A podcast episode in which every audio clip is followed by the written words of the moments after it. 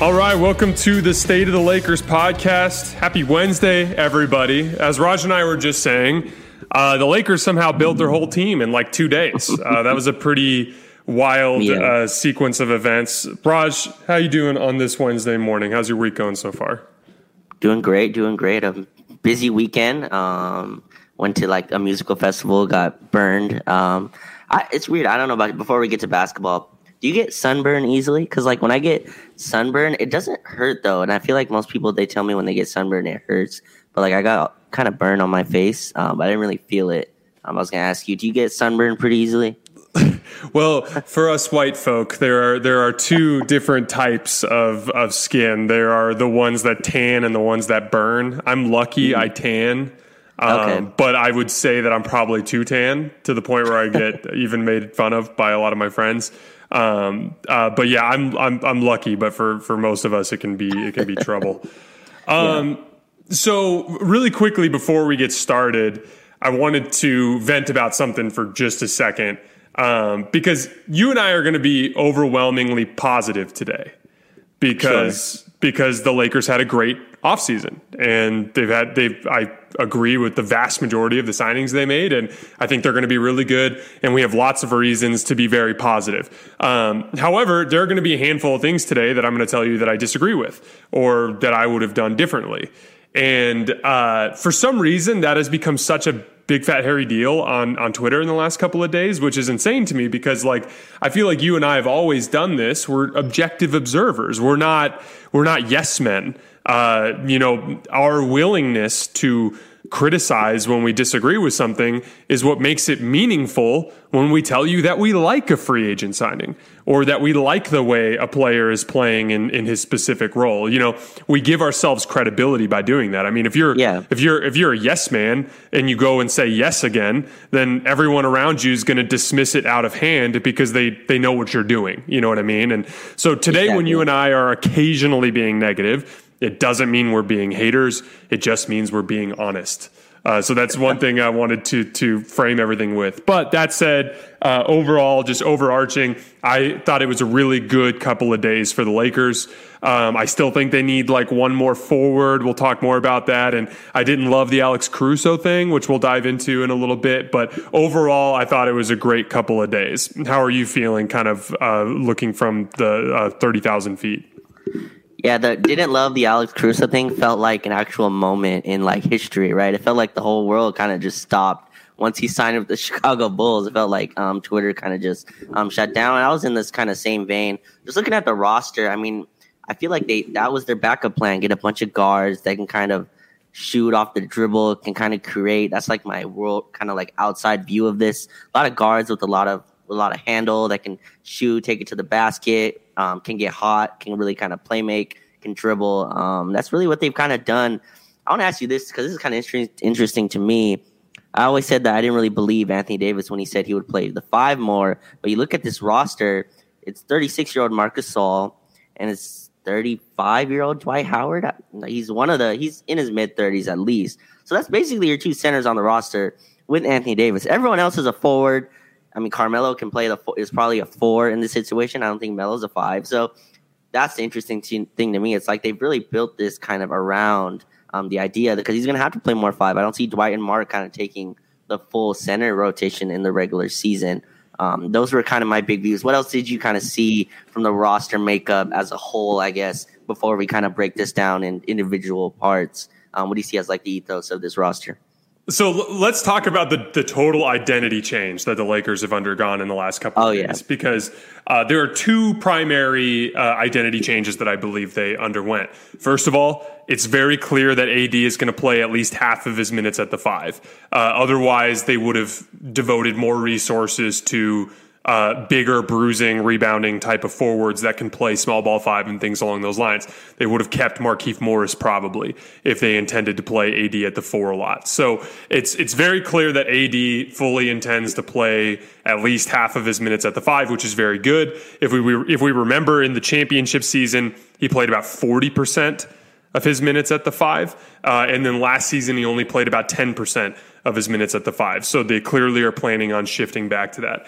Um, the other big identity change that I noticed, as I felt, uh, and you and I talked a lot about this right after the Sun series.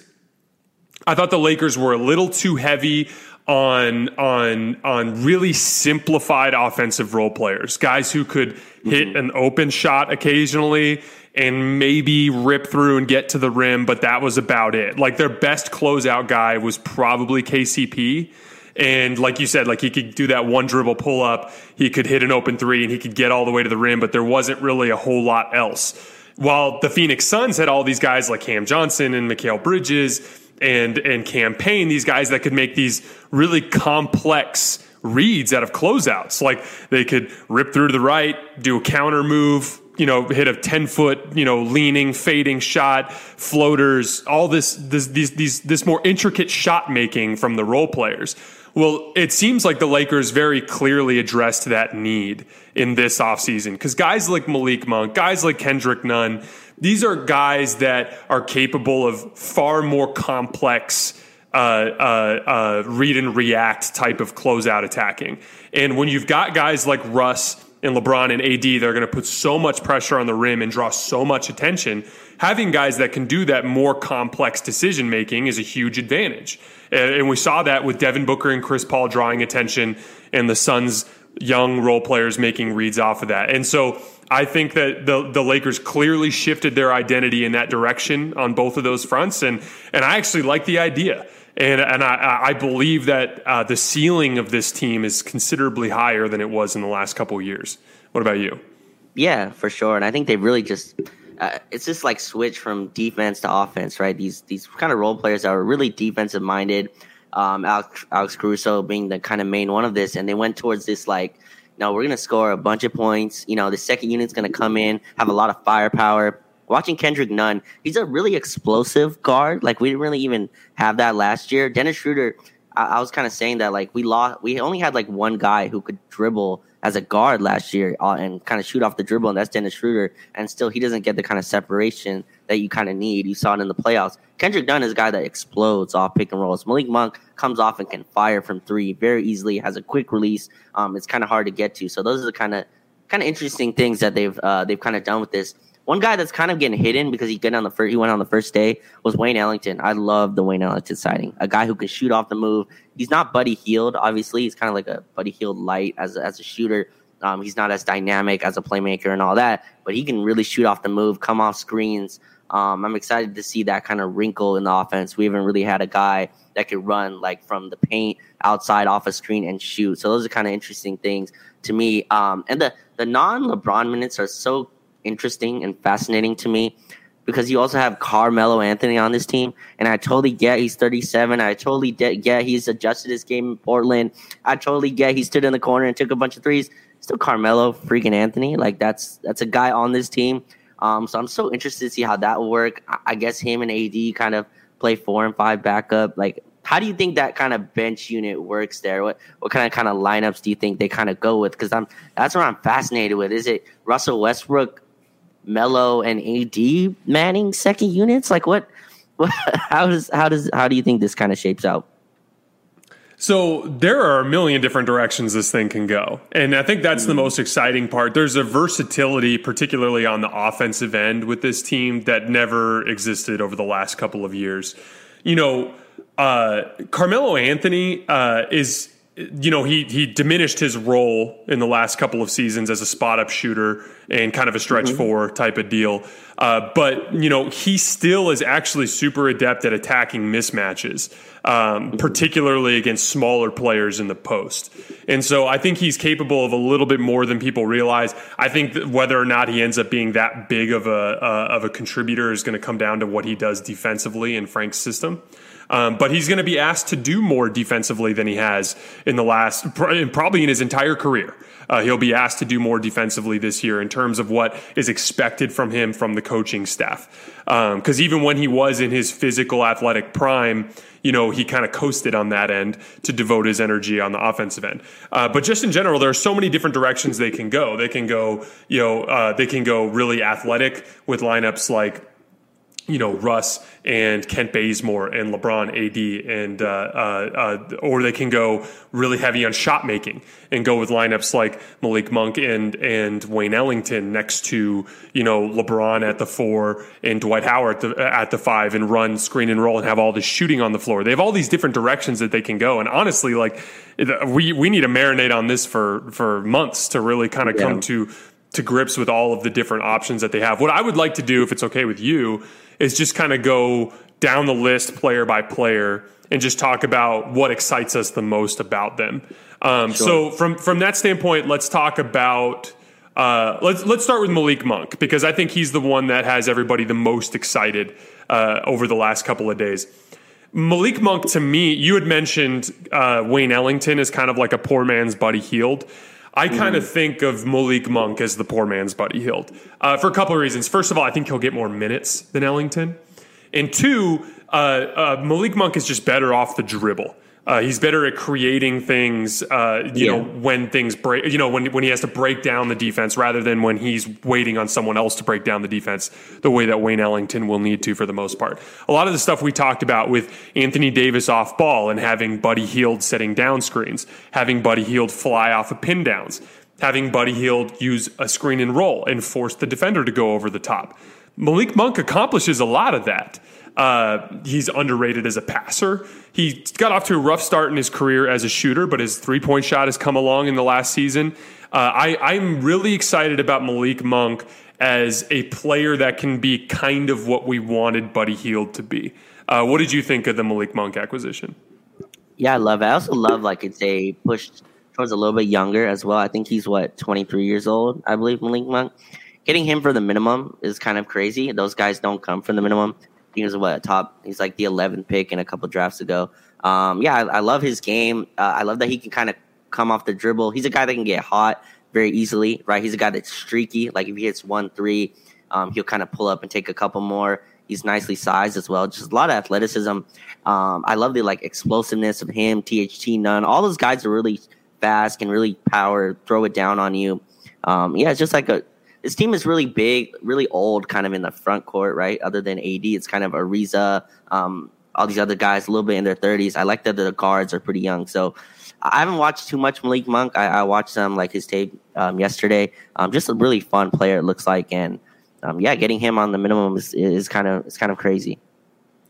Yeah, I'm with you. The if you're if you're looking at uh, uh, the the biggest weakness in what Rob put together, it's in my opinion front court depth and age. Um, yeah. I'd like to see one more forward in there, preferably one that's a little more athletic.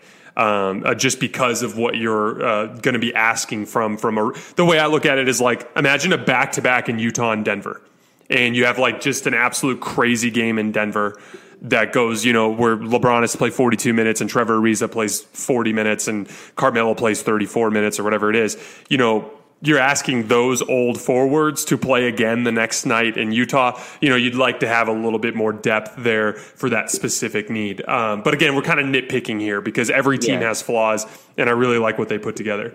Um, anyway, let's move on to to Kendrick Nunn. So Kendrick Nunn is an interesting case because you know one of the first things I do when the Lakers sign anybody is I reach out to somebody that I'm friendly with on Twitter who's a fan of that team that he was previously on, and I ask them mm. for their honest opinion. And so I talked to a couple of Heat fans yesterday, and the big thing that stood out to me was uh, uh, um, they said that he's a little bit frustrating from time to time, but that overall he was one of their most talented offensive players. And it shows in the numbers. He scored at a rate of yeah. 18 points per 36 minutes last year incredibly efficient. He had a 60% true shooting percentage. Like for a guard to have that type of efficiency in the NBA right now, you're in a rare class there.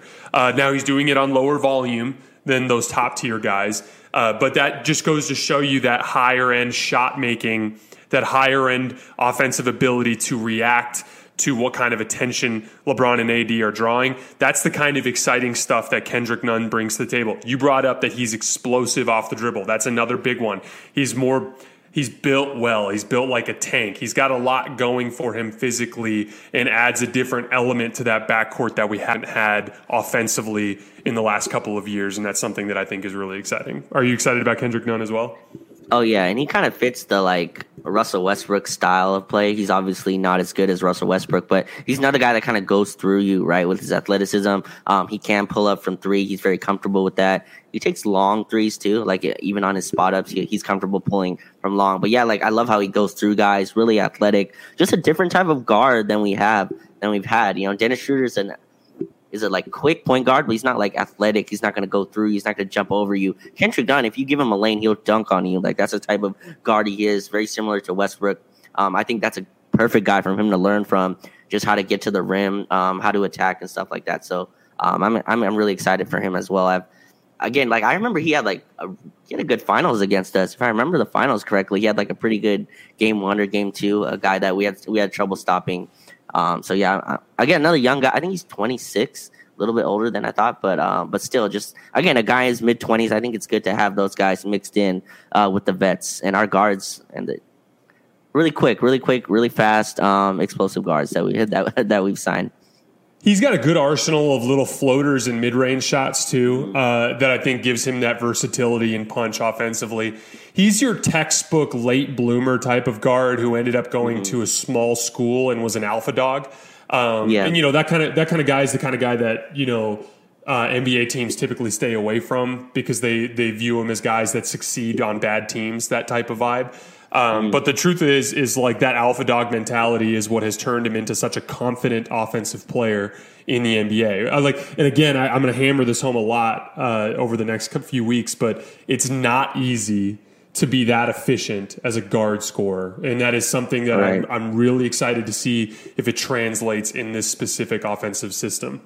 Um, okay, so next let's talk about Kent Bazemore. So I reached out to some uh, people that I trust to follow the Warriors, and they basically said that the uh, uh, that he was asked to do too much in their system. That, that was the primary, uh, uh, you know, reasoning behind some of his struggles because he did have, uh, you know, a season that was full of ups and downs.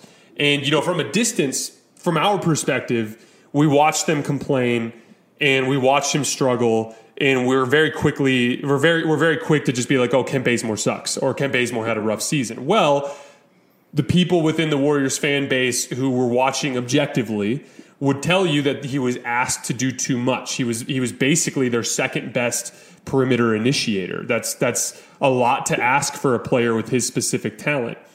The the big huge glaring positive with Golden State was he shot the seams off the basketball. I yeah. tweeted it out after he signed. He was 46% on wide open threes. That's something, you know, the Warriors fans will tell you that he's likely to come back to earth in that regard. However, if there is some sort of hot streak that he's on, he's going to continue to get very good shot quality on this team. Uh, they said that he was good at ball pressure. He was good at the point of attack, but that he could be handsy sometimes, commit some silly fouls, get a little bit out of control. Um, but that in general, they liked the pickup for the Lakers. And, you know, that was kind of my initial thought as well. And it felt good to hear that from Warriors fans as well. What was your take on the Bazemore pickup? So Bazemore, he's another one of those guys that's a returning Laker, right? You've seen the the memes and jokes that um, we're kind of only hired, we're only getting guys who are returning Lakers. He's a guy I wanted them to keep back then. Uh, back then, obviously, the Lakers were terrible. Um, they were in the beginning of the rebuild, I think, and uh, he left to the Hawks where he signed. He's one of those guys that kind of went through this he was underrated, then overrated, then underrated again. I feel like he went to the Hawks for like the minimum, and then they paid him I think four years, eighty or something like that to be their starting two guard on a team that was winning sixty, you know, sixty games a year. Um, I I like the Kent Bazemore signing. He's a like traditional three and D. Um, I'm not sure if he's as good a shooter as he showed last year, like as that 46 percent, but he's a good shooter. He's a smart basketball player who knows like what he's doing, knows how to play on a winning team. I don't think he's that old either. I think he's like 32, if I remember right, for Kent Bazemore. Um, and can he's probably our best like other than Ariza guy we can throw on wings. I think he's a good defender, um, smart defender. And yeah, the Warriors, uh, Warriors fans were obviously tough on a lot of players last year, um, but I thought Bazemore was a good player, fit next to Steph. Um, I think he'll fit right next to LeBron too. So just another solid signing for for the minimum. I agree. They went from, you know, they went from a obvious lack of guard depth after the Westbrook trade Westbrook trade that concerned people because we Yeah. knew we knew only the veteran minimum was available and we just were concerned about whether or not they'd be able to put together some decent depth at the guard position and you know routinely in LeBron's career and this is something that is a testament to uh, you know the reputation he's built amongst his peers but consistently in LeBron's career, he's been able to convince players to take discounts to come play with him. And uh, uh, because of the fact that they know they're going to get good shots and they they know they're going to have a chance to compete for a championship and all that good stuff. And I'm, I'm sure the Laker brand also plays a significant role. But one it, the ability to get Kendrick Nunn, Bazemore, and uh, uh, uh, Malik Monk, and every one of those guys could have made more elsewhere. But Kendrick Nunn had a deal bigger than the the uh, mid level exception offered to him by the Knicks that he turned down. Bazemore had more more years, more money from the Warriors that he turned down, and we all know Malik Monk probably could have got a mid level exception somewhere out there. So very clearly, you know, the uh, the Lakers were able to take advantage of their their the perks of of of being the Lakers and parlay that into guard depth that they desperately needed, and so that that was exciting. Um, so the next guy that I wanted to talk about was Trevor Ariza because he's a really interesting case because he's your textbook like uh, outside of Lakers Twitter. There's a lot of pessimism like uh, about Yeah. that that pick. Like, haha, they had to settle for Trevor Ariza. They're old. Trevor Ariza's washed. He hasn't mattered in two years. Blah blah blah. So again. I reached out to some Miami Heat uh, people that that were uh, uh, watching him last year, and they said, "Look, he didn't shoot particularly well, but he's still every bit as good defensively as he's been in the last few years. They said he was the one that they would stick on all the big, tough defensive matchups.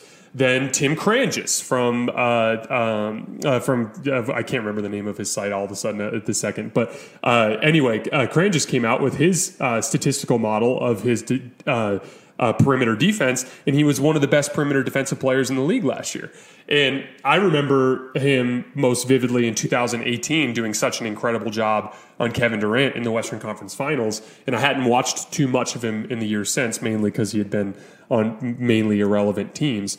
Uh, but I, I'm really excited about Trevor Ariza. He's a wing defender that the Lakers haven't had in the last couple of years. And for the most part, what I think about is half court NBA playoff basketball you know, against a team like Phoenix, against a team like the Clippers, against a team like the Warriors, and having your front court be Trevor Ariza, LeBron, and Anthony Davis. To me, that's very exciting.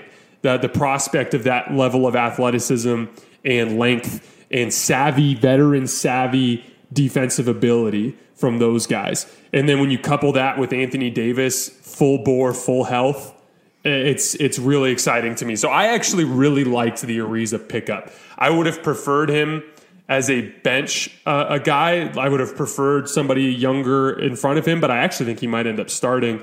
Uh, but either way, regardless of what his role is, I really liked the pickup. What did you think about Ariza?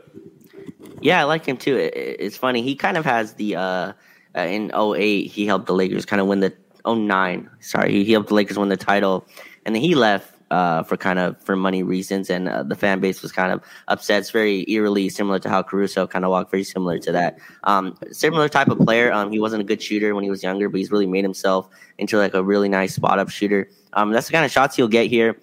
I, I don't know if he'll play big minutes. Uh, he might start, but I mean, at 36 or whatever he is, I don't think they want to have him, you know, in the 25, 30 minute range. But yeah, just another smart player, another dude who's been on a bunch of winning teams. Um, that Houston team just let him walk, which I thought was a mistake when at the time it happened. I think he went to Sacramento for some.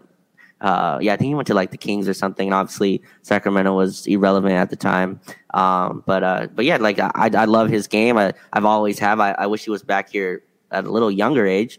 Um, but uh, but even at this age, um, he's still like you said a really great perimeter defender, and he's gonna get wide open shots here. And he's been a knockdown three point shooter for a long time. Um, he's been a spot up shooter for the last few years as well, next to James Harden, um, especially on those Rocket teams. So I'm excited about him as well. I, worry about his age and all that and his durability at that age, being a wing defender on this team. But in front of AD, I'm interested to see how Vogel kind of puts the scheme out. They were very, you know, heavy in terms of ball pressure last year. I don't think it will be that this year. I think it'll be more physical, a little bit more switching, maybe a little more drop back defense. But yeah, Riza's a smart dude, and uh, he's a good player on the on the minimum. Yeah, you know, it'll be really it, that that part you just brought up about the defense is super interesting. It'll be, I would imagine, in training camp, he's going to gauge the guard core.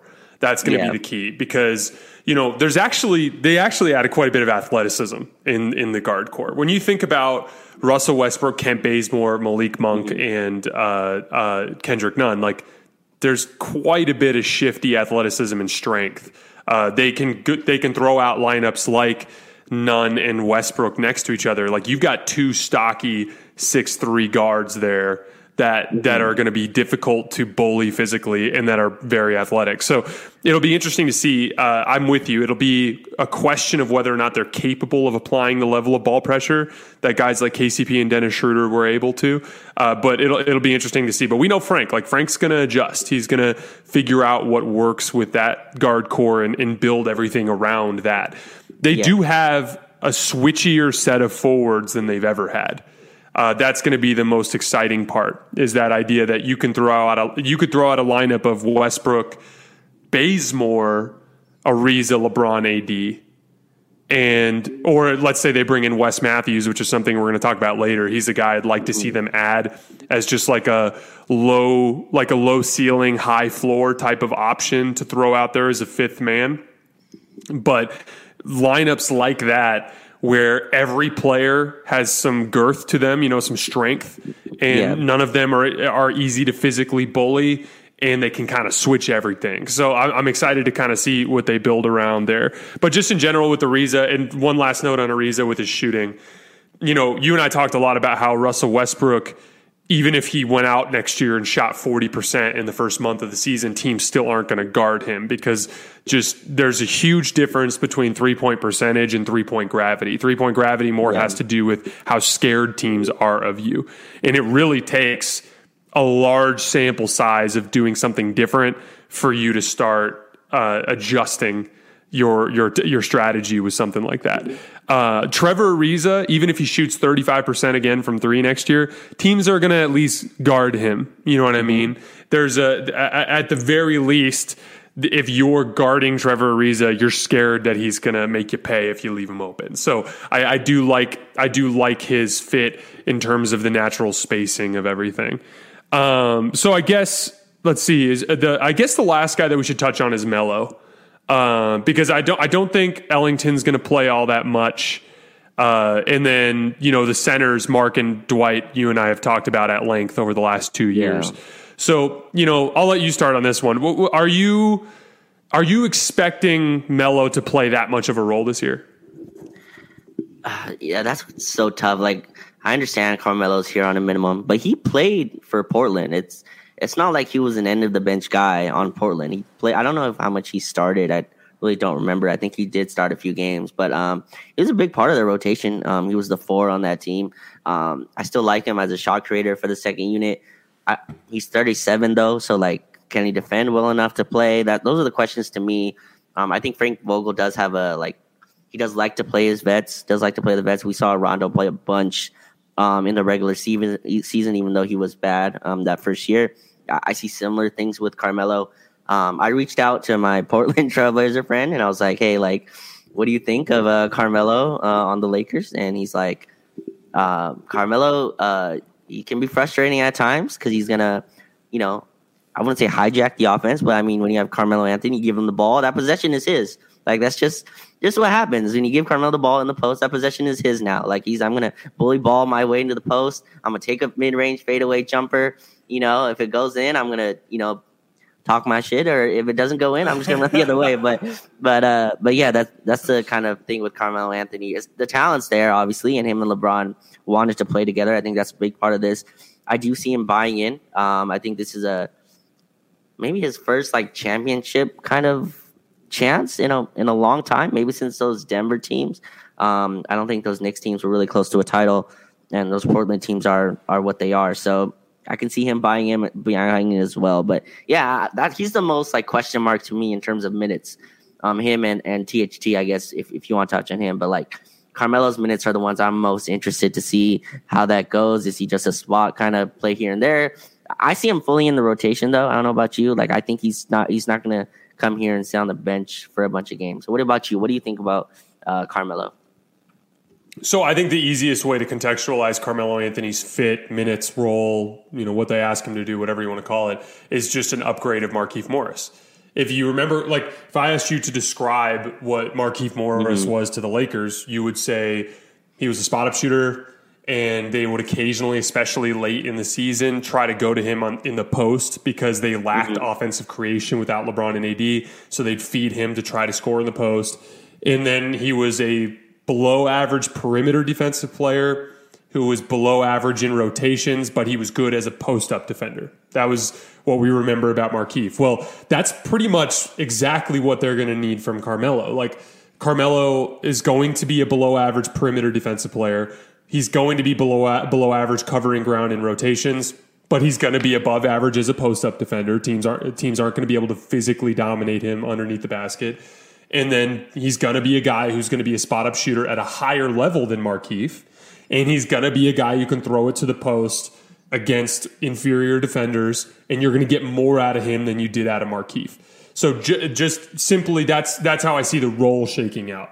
As far as minutes go, if you think about it as like a, there's kind of two ways to look at it. There's the depth chart approach, which is if AD's your five and LeBron's your four, and you can get them to do uh, you know, 32 minutes a night, you know, if you're trying to keep their minutes down because of age.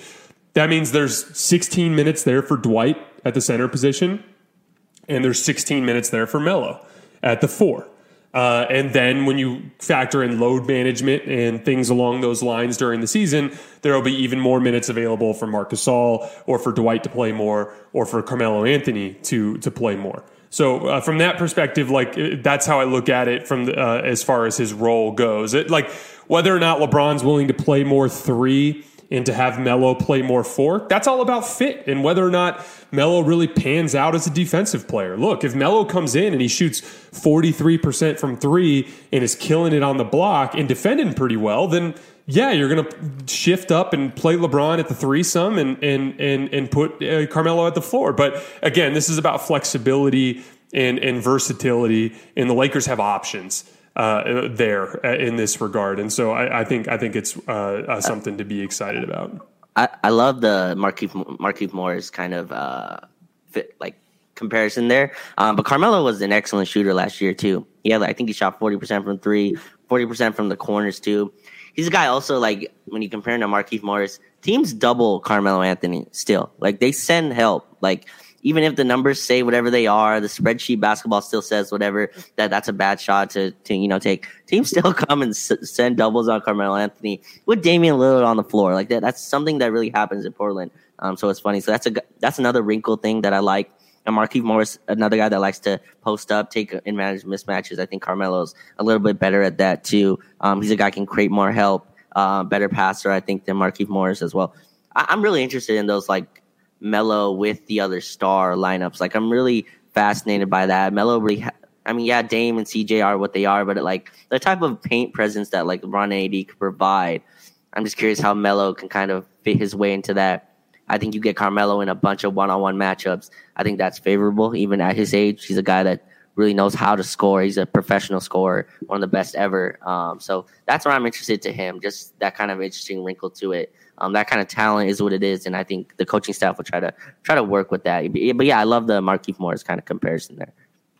Yeah, well, and if you think about it, like uh, he gives you a matchup attacking option at the end of your lineup. So if oh, you yeah. run a lineup that has AD at the five, Melo at the four, LeBron at the three, you know, THT at the two, and Russ at the one, every single one of those guys can destroy a weak matchup. If you get THT on a skinny guard that can't really defend, he's just going to bully him all the way to the basket. Same goes for Russ. LeBron on a weaker wing, Carmelo Anthony on a weaker wing or a slow forward, and then Anthony Davis. That is a a nightmare lineup for attacking mismatches, and and that's like that's something that that could be really really exciting. Um, so we got about ten more minutes before we got to get out of here, and we're going to dive even more into a lot of this stuff as the summer progresses. Um, but I wanted to talk about Caruso for a second. So you know, yeah. First of all, I think that uh, there are two separate topics with this Caruso thing. There is the topic: Did the Lakers need Caruso? Obviously not. That, that, that goes without saying. They're going to be fine without him. That that that, that was that the negativity that I have about this topic isn't dedicated to the, my optimism about the Lakers as a whole. Okay. However, it's important to say that with respect to that roster spot, there was no reason to let Alex go except for money. It only had to do with the amount of money that Jeanie would have to pay. So in general, I don't, I don't, in general, I don't love the idea of protecting the wallet of a hundred millionaire or a billionaire. That's one of the, the first opinions that I have about it. But secondly, there was the opportunity lost that comes with Alex Caruso's contract.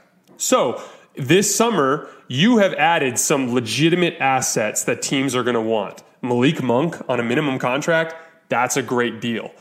Kendrick Nunn at 5.7 million a year, whatever, that's a great deal. But adding those salaries up is useless to amount to anything. However, if I've got Caruso at 9 million and there's a player out there that I really want that's a $17 million salary, I can go, bam, you know, Monk, Nunn, a Caruso for this guard that's out there, whoever it is. And I'm just providing an example. They, they, they, and I, I'm not even saying they would make a trade this year. I'm just saying if you wanted that flexibility, having that intermediate salary in that $9 million range attached to a player like Caruso that teams want makes your minimum contracts more valuable because they can actually amount to more salary. The point being is that whether it's guard depth, or whether you think Alex Caruso should be in your closing lineup, or whether you want to use him as a trade piece, there were so many positives that come with Alex Caruso on the team and letting him slip purely as a result of counting Jeanie Buss's money, in my opinion, was a mistake. Uh, th- I, that was just how I felt about it. Doesn't mean I dislike the offseason. Doesn't mean I think the Lakers are going to suck. That was just one of my complaints from the last couple of days. What was your opinion on the Alex Caruso thing? Okay, so like first, I, uh, well, I guess like it's no secret I love Alex Caruso. Like you can type my Twitter name, Alex Caruso. You'll find a bunch of videos. You'll find a bunch of stats that you know people are like you're you know you're kind of nit- nitpicking stats, whatever. But there's no secret I love Alex Caruso. That I knew what he meant to this team. Um, I think this team went with the identity shift. They wanted on ball shot creation. Go look at what THT just got. Three years, $32 million for THT. However you feel about THT, they obviously feel a way about him. My only wish issue with this, I'm not caping for Jeanie Buss. I have no reason to. You know, I don't know her personally at, at all, like what they do. I think there's a difference between being cheap, right? Like, because I see a lot, saw that word thrown a lot, a lot, thrown around a lot, pretty way too loosely, calling the Lakers cheap. That's totally different than not wanting to, you know, pay Alex Caruso whatever it costs, fifty whatever million in luxury tax. Like, those are two different things. Being cheap is not is trading James Harden before he hits his max player spot. Like that's that's being cheap to me. This is this is a little bit different. So that's the kind of like difference that I want to make with this. Like to me, logically, how I was kind of explaining this, you don't make the trade for Russell Westbrook and then think you're going to be cheap, right? Like th- those things can't coincide to me. You can't trade for the second highest paid player in the game while also having two max guys, while also being a franchise that's going to be cheap on the margins. So when the Caruso thing happened, I said, yes, this is terrible, but I'm going to give them a little bit of a benefit of the doubt because it just makes no sense to me to go trade for a $43 million player, have three guys make 130 million, and then say we're going to be cheaper on the margins. That makes zero sense. You could have just did the Buddy Hield trade and then filled the roster out, you know, evenly and, you know, paid a little bit of luxury, whatever. They're still going to have a huge tax bill. This is the highest tax bill in Lakers history. You know what I mean? So that don't, that's the only thing I don't like about this. I hate that Caruso is gone. I think he built himself into a great player. He earned every penny of this new deal. The Lakers obviously didn't feel that, that you know, they wanted to go in a different direction and I don't like it. I can understand it, but I think the word cheap is the one that I have the most kind of issue with because like that doesn't make logic sense to me that they went and dealt for a guy making that much money and then you know call him cheap for this is that's the convenience part of me. What do you what do you think about that? Yeah, I like I I don't think Jeanie is being cheap. Like you said, they had they're about to have a huge luxury tax bill. Um, the thing that I always thought about it was just like, you know, so let's say, first of all, blaming Alex Caruso's salary for the big fat luxury tax bill is stupid because his salary is yeah. not the reason why there would oh, be no. a giant luxury tax bill. That that would be unfair to Alex.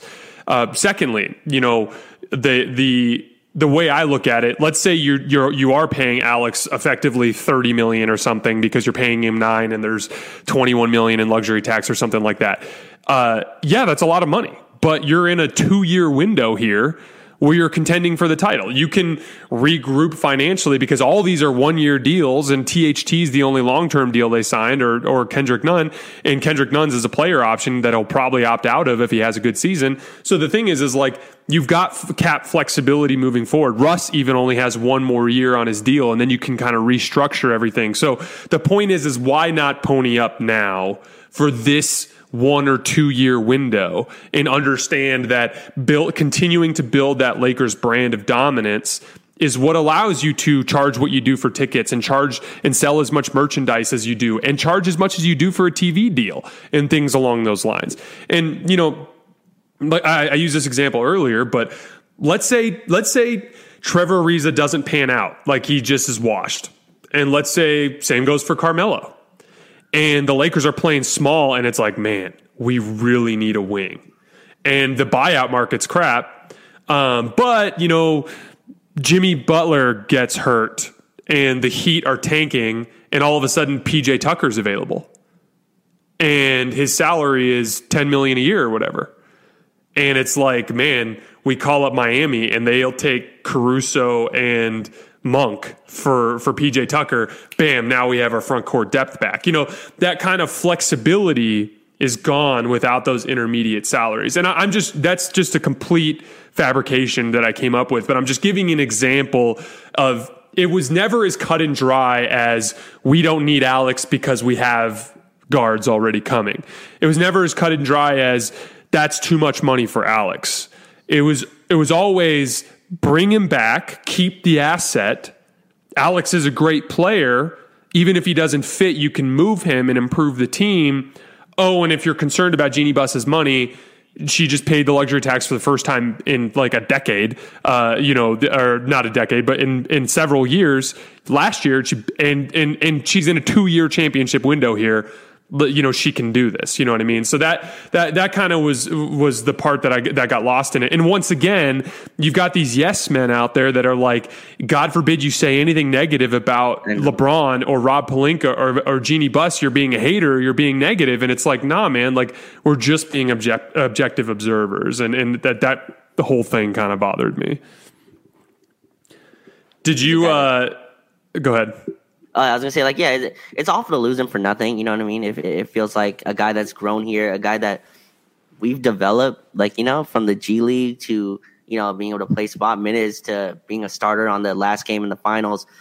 I think they knew what he meant. Like I, I like that you said it's not as cut as dry as either of those because I think it's somewhere in the middle, right? Like they kind of they kind of looked at both sides here and they said that we can kind of they probably had these guards in their hand. You know, um, not to get tampering rules or anything, but they probably had some idea of like what kind of players they would get and kind of weighed that against you know what Caruso is going to get with with Chicago and kind of made their decision.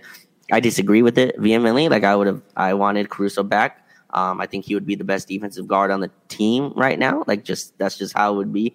He's been big in closing lineups, but that's just how they felt, and it, it sucks that that happened. But that that is what it is. I, I would love him back. I, I, think he's gonna.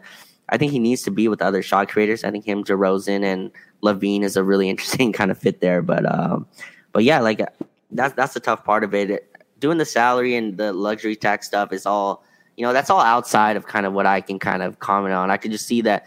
I'm just going from the basketball fit and, and just with the way they built their roster, the time, the kind of team they had, they went with these scoring guards. You know, and that's the fit that they want to do, and we'll see if it works. It remains to be seen. You know, Lakers Twitter is pretty high on all the moves here, but um, yeah, it still remains to be seen if this was the right decision for sure. I think Caruso is going to be great in Chicago because they're not going to need him to create because of all the yeah. offensive talent they have on the roster. He's basically going to be your fifth starter, kind of like he was on the 2020 Lakers in Game Six of the Finals, who's just asked to guard the other team's best player and do all of those things. I think he's he's going to be great there. Um, and you know, this is the last thing I'll say about the Alex Caruso thing, and then we can be done. Um, the the the rewriting of history of what he was in a Laker jersey has been absurd, and that has been the worst part of this whole saga. You've got these people out there that are trying, like it's like now now he wasn't good. Uh, really? Yeah. Like he wasn't he wasn't good. Like uh, it, it just it, it bothers me like that you'd kick someone like that out the door just as a fan, you know, in general, especially for a player like that who is so, you know, immensely important. Like the Lakers' best lineups over the last two years were anything involving LeBron AD and Alex Caruso. Like it was literally that simple in terms of the way that uh, they performed oh, yeah. on the scoreboard in those minutes. Um, but anyway, I know I know you need to get out of here. We're gonna uh, we're gonna do another one of these here in a couple of days where we touch on a couple more Laker topics after we've kind of marinated on things a little bit longer, and then we're also gonna touch on some league wide stuff and things that we liked uh, uh, from the rest of free agency. Is there anything else you wanted to hit on today, Raj? Uh, no, I think like uh, Dennis costing himself eighty million. That's a really weird one. The the music's about to stop, man, and he needs a chair. Like the, the, there's no seat yet for Dennis, which is really fascinating. I'm interested to see where that kind of goes here. Is there any teams with cap space left? The Knicks signed um, nobody. The Knicks today. took Kemba. I think the Spurs have cap space, but I don't know why they would want Dennis because they went all in on young guys. Dallas, maybe. I mean, I, I don't know. They're kind of getting Goran Dragic. I get like I that it's it's definitely weird. Would you want him back as a six man? I guess we'll close with that. Would you want him back as the sixth man? I guess that's a bad look to lose Caruso, I guess, and then come bring, bring Dennis back. But like, what do you think of Dennis coming back as a sixth man, which is probably probably awkward, probably really awkward. But um, what do you think of that as an option? Because the Lakers can resign him. They have his, I think, bird rights, if I remember correctly, so they can um, go over the cap and sign him. What do you think of him as a backup point guard? I guess we, we can cl- we can close with that if they bring him back, they'd have to trade him because uh, there's going to be some bitterness involved here because of the fact that he had this $84 million offer that he turned down. Also, the Lakers do not need him anymore. They flat out do not need him. Uh, playing some him, humbleness, maybe some humbleness, yeah. maybe. Yeah, exactly. Uh, but here's the thing: Dennis Schroeder on like a three-year, thirty million dollar contract is a huge asset, or a yeah. two-year two year, $20 million contract, two year, $25 million contract, something along those lines. So, you know, if you're Dennis, you have two options. You can sign with someone like the Warriors on a mid level exception on like basically a prove it deal and, and hope that you just have a great season and that it allows you to recalibrate in a year where there's more cap space. Or two, you sign with the Lakers on some sort of three year, 30 million type of deal and then uh, essentially have an under the table agreement that you're going to get traded because the Lakers should not bring him back to use him. There's no real point there it, it clashes with their current identity. And quite frankly, I want to see more Monk and, and, and Nunn running those backup uh, guard lineups. I, I, I, don't, and Talon Horton Tucker. We didn't talk too much about Talon Horton Tucker today, but like I think he could end up starting uh, and or being a sixth man. And so there's just no real purpose to Dennis on this team other than as an asset. And so there's a mutual relationship there where it's like, we'll give you some money to make up for this money that you lost but we're going to trade you to maybe we'll trade you to where you want to go if that's the deal or whatever it is. But that that would be the the the only kind of real resolution here. For I I don't think there's any chance he gets close to what he was originally asking for. Yeah, um, probably not. You talked about a lot about you talked about how like people were kind of um, not lying, but like saying what Caruso wasn't, I guess, or was. I think Schroeder's going through that as well, kind of this kick out the door. He was better than like he was not a bad player on the team this year. Like we don't need to do that. Like he struggled in the playoffs. He had some the end of the year wasn't good, but he was a solid player on a team that was when they offered him 84, he deserved it at that time. He, exactly. Yeah, so that's the that's the part that we don't need to do. He had a better season than we thought. He's not a bad player at all. He's a serviceable point guard. He's probably a backup who's a, you know, underqualified starter like that's how I would say Dennis Schroeder is, and that's fine. That's a good player. That's a ten million dollar player.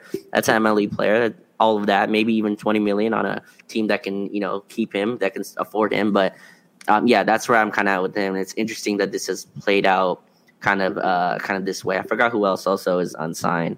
Um, another guy. Uh, but uh, but yeah, and Andre Drummond obviously went for the minimum. Kelly and, uh, Kelly Oubre is another guy who was leave, guy. Uh, uh, left is basically looking for money and role out there that none of the NBA teams are willing to offer him. Yeah. Um, but you brought up musical chairs, which is an interesting comparison because Bill Simmons said this on his podcast a few days ago. It's like there were five really good point guards that wanted to get paid this summer, and two teams looking for point guards at that price range. the Miami Heat and the uh, uh, Chicago Bulls. And so, guess what? Lonzo Ball and Kyle Lowry got the money, and everyone else is screwed. And that's just kind of how it goes. Like even Kemba Walker, we can safely assume signed for like seven million uh, because of the uh, uh, that's how much cap space the Knicks had. I, I don't know. How, I haven't seen the details yet, but I'll be interested to see what it is. But anyway, I'm with you. I think Dennis was a lot better than people remember, and I genuinely feel bad for him. Uh, but he got some bad advice. Uh, when he got that $84 million contract, he should have jumped on that so fast it wasn't even fu- Right not even funny. And uh, and I feel bad for him, but it, it is what it is. And, and hopefully he goes out next year and has a great year and gets himself paid the next summer, just not as a Laker, because I don't think he makes any more sense there. But anyway, thank you guys so much for hanging out with us today. Um, like I said, uh, Raj and I just wanted to give our kind of 30,000 foot view of all this stuff because there's still a lot of tape to watch and a lot of lineups to consider and a lot of details to really marinate on. Uh, and then we want to talk about some league wide stuff. So we'll touch base maybe either Friday or early next week. Uh, but thanks again, guys, for your support as always, and we will see you next time. Thanks, everyone.